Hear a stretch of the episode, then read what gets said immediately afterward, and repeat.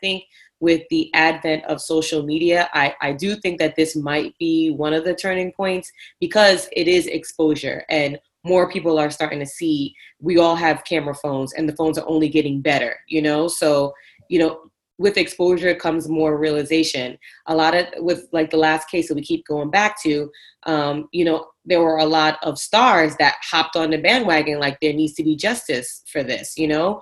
And so I agree that yeah, with these, you know, where usually these populations that are being targeted are black, brown, Muslim, you know, people in the minority are being targeted, but I do believe that we need allies. Not that we can't do our own thing on our by ourselves, but when we are doing it by ourselves, we're not getting the national public. You know, we're not getting nationally publicized. We are outraged. We are rioting, but that's not like Jawad said, like Kay Ford said. Those things are not sexy. These things are happening, but they're not being publicized. So with allies, you know, people who have a, a, stronger voice you know people who you know the higher ups or the powers that be are looking at and respect those are the people who need to be outraged. And I know with this last thing with the, the Arbery case, I know um, he got dragged on Black Twitter for it, but um, Justin Timberlake, he, you know, he posted, you know, justice, justice for Ahmaud Arbery, but he turned off his um, notif- he turned off his comment section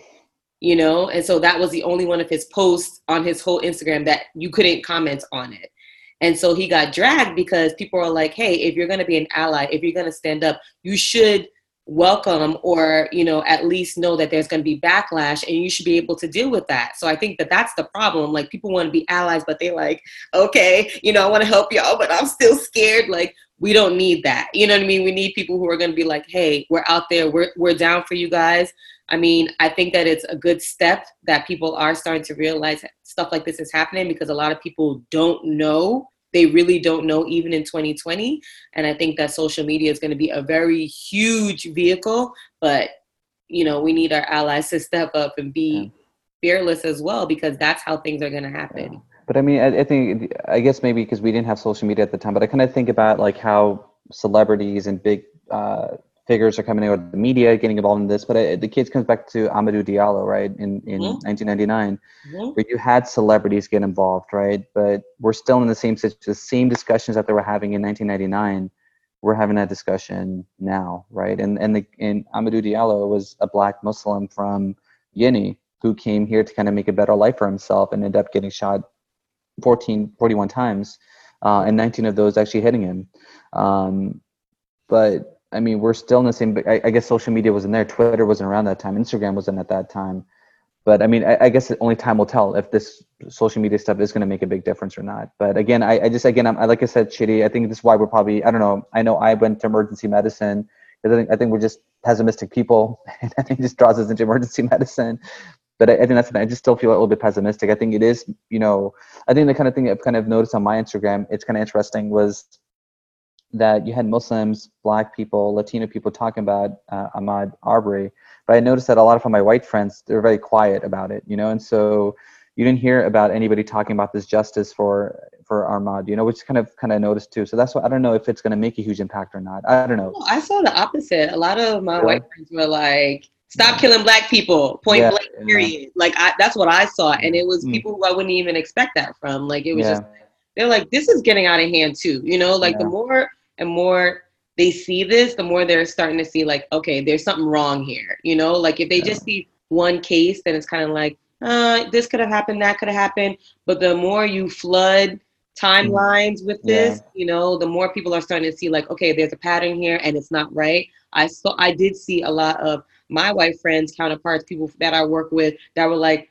point like no other qualifiers stop killing black people. Like that's yeah. what it was. And i was like okay i'm here for that. Mm-hmm. i am um, I, I am I'm, I'm not so much a pessimist. I'm a man of faith. Um and you know that, that i'm just being honest with you. That yeah. i'm a man you can't you can't fear and continually have a burden of doubt and call you man of faith. I'm just I'm, I'm calling myself out and i'm calling anybody else out who's listening. So while i think that the proclivity or the tendency is to see us go to a decline. That's thermodynamics. You know, things go from a state of order to disorder unless there's an external energy poured into the system. I think human beings are very much like that. And for me, that's my faith, that external energy that allows us to move towards a positive goal, to keep that sustained good within the community and within uh, human beings. So that being said and done, what you said was these uh, allies or quote pseudo allies like Justin Timberlake, I find that there's no progress or there's no advance without sacrifice. And often that's what I was talking about. We're going to go back to the couple segments, the stop snitching thing. Whenever we see that there is a human mission or movement for the betterment of many, it is at a great cost. It is a life that is lost. And normally, the people who come in, the celebrities who come in, they're late to the game. They don't have much skin in the game. On top of that, they come in and they because it's sexy, as Chris used that term, and advertised it, you know, and they're like, "Oh yeah, I'm a part of this movement or so." But you normally look before anything happens. Somebody's paid a, a normally a blood hmm. sacrifice for these things to happen. You can name them. You can name these. We can roll down the road, whether it's MLK, Bobby Kennedy, JFK, Malcolm X. You can roll down, shoot, Joan of Arc. We can go way back. Jesus Christ. They all have shed blood. And then people come by later, yeah, they were pretty good. In the time that they were good, they weren't. They were rolling solo. And they had a very small band of people who were willing to put in that mm-hmm. same. Muhammad Ali. Muhammad Ali. Let's talk everybody, about Everybody loves his activism now. No, they didn't love him back then. They didn't love him then. They did not. Black Martin Luther King back in the days because he was an agitator. So yeah. you're exactly right. You know, and that's Chris. You, you stole my notes, but that's it. Jim, Cap.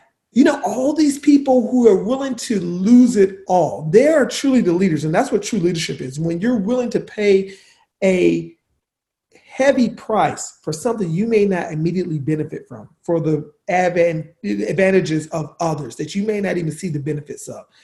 That is what it's all about. That's what true protest about, is about. That's what true activism is about. So JT cutting off his comments. He, you know, hey, bro, I'm gonna call you out. We may use some of your music, but we're gonna call you out. uh, how you doing that, JT? Uh, yeah, come on, man. I mean, you can't appropriate our culture and our move, movements. You can't do both. You can have one or the other. I'm gonna call yeah. you. But even but all right, while, while, while, while we're calling out JT, we got to look at our look at our heroes. With you know, uh, Chidi, I don't know if you've been watching the past uh, five weekends, but there's something called The Last Dance that's been on, uh, talking about Michael Jordan and the Bulls uh, for the past uh, five weeks, and the goat. And um, and oh, John the OG, he might not think Joe's the goat. He might say like Wilt Chamberlain or somebody old like that. but um, he, Michael Jordan was heavily criticized um, for there was a, there was basically a race in North Carolina um, when there was um, an incumbent um, white official who was basically blat- like blatantly racist. Like everybody knew that he was racist. Like he might as well have wore a KKK hood on, um, and he was going against um, a new black guy that was trying to win for office. And there were, his mom and everybody in the community was trying to get him to come out in public support um, of this individual, and he, ultimately he refused. Um, you know, he, he put some money behind it. I think it was actually the second election. He put some money behind it, but he refused to come out publicly in support and people said, "Oh well, you know, it's politics. You know, he's a young kid concerned with basketball. Um, he doesn't know about politics, so he shouldn't have been to into politics." But at that time, it really wasn't about politics. It was about fighting racism um, and, and racism in, in his own state. But at that point, he chose optics and he chose money because he probably knew that if he came out and had these crazy stances, that some of those dollars um, from different companies uh, might go away. And so it's not just you know guys like Justin Timberlake. I mean, we've seen it you know from time uh, time on. That's why we got to give a lot of credit to you know more current athletes like LeBron James and Colin Kaepernick, who are granted now, especially LeBron James. Like he's he's in a position where he's got so much money to where like there's a term called "fu money," where you got "fu money." You you know these, some of these guys have so much money where I don't care what you you know what you do to me. what you, Try to cancel me cancel me. I got too much money to be canceled. Exactly. Um, but you still have to kind of give it up for some of these guys that are kind of putting their livelihoods on the line by speaking, you know, speaking their truth to power. Hold it now.